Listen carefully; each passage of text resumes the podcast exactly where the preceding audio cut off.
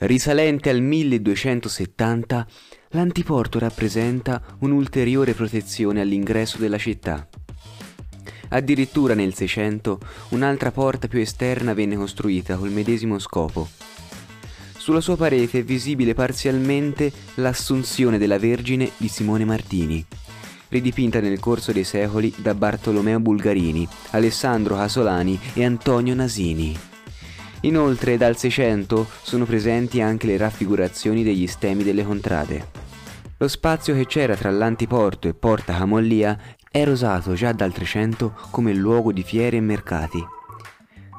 Assume un ruolo centrale anche per lo svolgimento del palio dal 1760, infatti era qui che veniva svolta la tratta e l'assegnazione dei cavalli. La colonna che troviamo poco dopo l'antiporto testimonia l'incontro del 24 febbraio 1452 tra l'imperatore Federico III d'Asburgo e la sua futura sposa, Eleonora d'Aragona.